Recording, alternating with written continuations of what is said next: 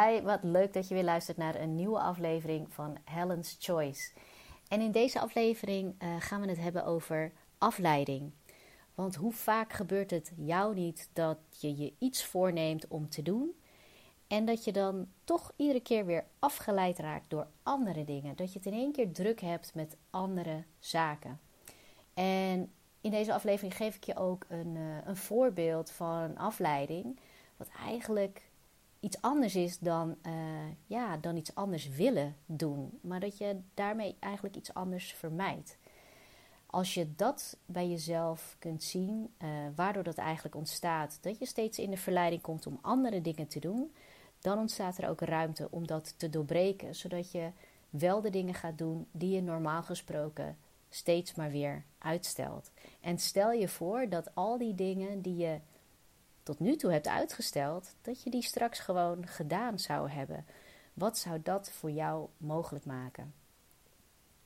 Nou, de aanleiding voor dit onderwerp is eigenlijk dat ik net 2 hele dagen een workshop heb gevolgd van mijn eigen business mentor. En dat waren echt 2 hele dagen. En mijn mentor zit in Amerika. En de tijden, dat zijn dus ook echt Amerikaanse tijden, voor ons niet echt gunstig. En wat ik heb gedaan, omdat het was een online workshop, is dat ik naar België ben gereden. En daar met een collega-ondernemer en vriendin die 2 dagen heb meegemaakt. Dus we hebben samen deelgenomen aan die workshop bij haar thuis in Mechelen. En hoe dat eruit zag was eigenlijk dat we om 6 uur onze tijd, 6 uur in de middag of avond eigenlijk, begonnen. En dat was zo rond 3 uur 's nachts. En de tweede dag zelfs bijna 3:30 was dat afgelopen. Dus dat was best wel heel pittig. En ja, ik zou het een event kunnen noemen, maar het was echt een workshop. Het was 2 hele dagen waarbij we echt getraind werden om te schrijven. Het was een copywriting 2-daagse, waarbij echt minutieus werd opgebroken, uit elkaar gehaald, voorbeelden werden aangehaald, om ons eigenlijk te leren om goede stukken te schrijven voor social media, voor onze e-mails die we schrijven. Dus copywriting, dat gaat dan echt over het communiceren in schrift, om zo jouw doelgroep eigenlijk soort van mee te krijgen in jouw gedachtenwereld. Zodat ze jou leren kennen, jouw visie, dat ze zien dat jij begrijpt met wat voor uitdagingen ze zitten en dat je ze ook mee kunt nemen in wat daarin mogelijk is en hoe je daar anders naar kunt kijken, hoe je oplossingen kunt vinden daarvoor. Nou, het was super interessant. Maar je kunt je voorstellen dat als je daar 2 dagen mee bezig bent met zo'n onderwerp, dat we echt behoorlijk de diepte ingingen. En het is ook de reden waarom ik mijn mentor ook heb gekozen. Omdat ik weet dat wat hij eigenlijk teacht, dus wat hij traint, dat het echt diepgaand is. Dat iets is waar hij vele, vele, vele uren in heeft gestoken om het zelf heel goed onder de knie te krijgen. Voordat hij dat op deze manier ook weer doorgeeft in de vorm van trainingen en workshops. En wat mij heel erg opviel in die 2 dagen aan mijzelf, is dat ik dat wel op sommige punten tijdens die workshop echt uitdagend vond. Uitdagend om mijn aandacht erbij te houden. Je moet je voorstellen dat we dan werken in blokken van, ik denk 2 of 3 uur. En dan heb je weer even een kwartier pauze. En natuurlijk ook 1 grotere pauze van 1 uur. En, maar de combinatie van en lange dagen en echt de diepte ingaan. Dus echt ik voelde echt mijn hersenen zo'n beetje kraken. Omdat je echt goed moest nadenken over dingen.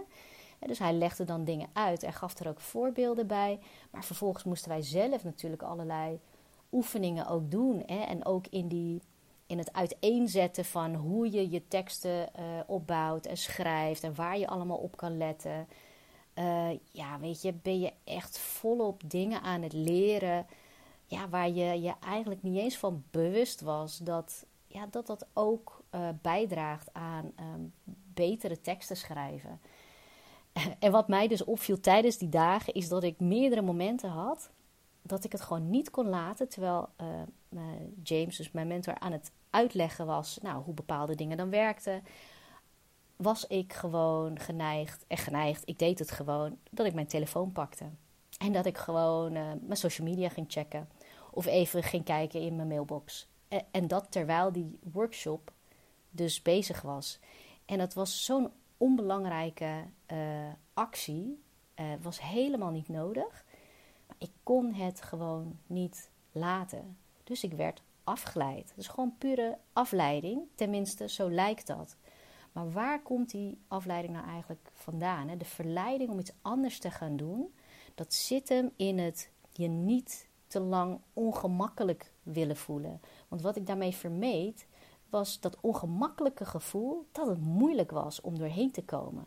Dat sommige stukken gewoon echt wel veel denkkracht ook van me vroegen. Dat ik echt dacht van wow, dit is niet makkelijk om dat toe te passen dan op mijn eigen teksten, weet je wel. En als je dan,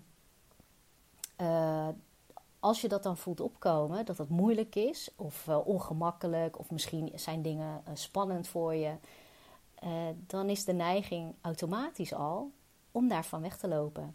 Want als je iets anders gaat doen, hoef je dat ongemak niet te voelen. En ik had dat eigenlijk al bij mezelf al een aantal keer gezien en ik dacht, weet je, ik vind het gewoon moeilijk om hier doorheen te komen op die stukken waarbij je echt even goed na moet denken. En echt even extra moeite moet doen om dingen toe te passen voor mijn eigen bedrijf en mijn eigen teksten. En misschien herken je dat ook bij jezelf, dat er bepaalde taken liggen die je steeds maar niet afmaakt. Je begint er misschien aan en dan haak je af en dan heb je het opeens druk met andere dingen. Er komen steeds dingen tussendoor. En zo zie je dat er dan allerlei andere dingen wel afgemaakt worden, maar die ene taak niet. En dan is het goed om te kijken of dat dus komt, doordat je dus vermijdt dat je je daar ongemakkelijk bij voelt. En de vraag is dan ook van maar wat voor ongemakkelijk gevoel roept dat bij je op en waar komt dat door? Ik denk dat het heel belangrijk is om dat voor jezelf te herkennen. En want misschien is dat omdat je daarmee, als je iets afmaakt en je stuurt dat de wereld in. Dus stel dat je een tekst hebt geschreven en je zou dat versturen. Dat je dat spannend vindt hoe reacties zijn van andere mensen. Of dat je voor je zoektocht, misschien ben je ook bezig om te ontdekken wat je nou eigenlijk zou willen doen. Wat jouw volgende stappen zijn voor jouw carrière. Maar als je dit doorzet, waar je nu steeds tegenaan hikt, misschien heb je dan het gevoel van maar dan moet ik er ook echt iets mee. Maar wat als dat dan niet lukt? En zo was het dus ook hetzelfde voor mij, dat sommige stukken, ik vond het echt gewoon moeilijk. Ik dacht, ik weet niet of ik, kan ik dit wel? En bij mij zit er dan meer achter van, mijn mentor, zoals hij dat uitlegt, helemaal uitkristalliseert, op vele verschillende manieren dingen kan uitleggen. Dat vind ik zo knap hoe hij dat doet. En hij schrijft ook ontzettend goed en pakkend. Dat wil ik dan ook op die manier kunnen. En door die lat zo hoog te leggen en dan het ongemak te voelen dat het voor mij moeilijk is, dat vind ik heel lastig. Want daardoor trek ik al heel snel de conclusie dat ik dat misschien nooit zo goed zal kunnen. Terwijl ik dat eigenlijk wel het liefste wil. En als je dat beseft, dan kun je namelijk ook de vraag stellen van maar is dat wel reëel dat je zo denkt? En is dat wel terecht dat je ook zo denkt? En is dat iets waardoor je je wil laten tegenhouden? Want mijn mentor zegt ook heel eerlijk van weet je, ik heb hier echt jaren over gedaan. Ik heb uren geschaafd aan hoe ik schrijf. En getest en geschaafd. Echt uren. En dat is dus heel veel jaren werk wat zich nu vertaalt in de kwaliteit die hij nu kan leveren daarin. Maar dat is omdat hij dus bereid is geweest om door die moeilijke stukken heen te gaan. Dus daar waar je voelt dat je vastloopt, Dat je dus niet wegdraait om iets anders te gaan doen, maar dat je dat bij jezelf herkent en toch gewoon het weer oppakt en doorgaat. Juist door dat moeilijke stuk, om het af te maken, om het af te leveren, om het gewoon te doen. En dat dat niet gelijk perfect hoeft te zijn, maar dat het altijd een leerproces blijft om alsmaar beter te worden in iets. Want het feit dat het nog niet perfect is, wil nog niet zeggen dat het niet waardevol is. Want dat is dan voor anderen wel waardevol dat je het zo kunt afleveren zoals je het nu kunt leveren. En dat als het straks nog beter is, is het misschien weer voor een andere doelgroep ook waardevol.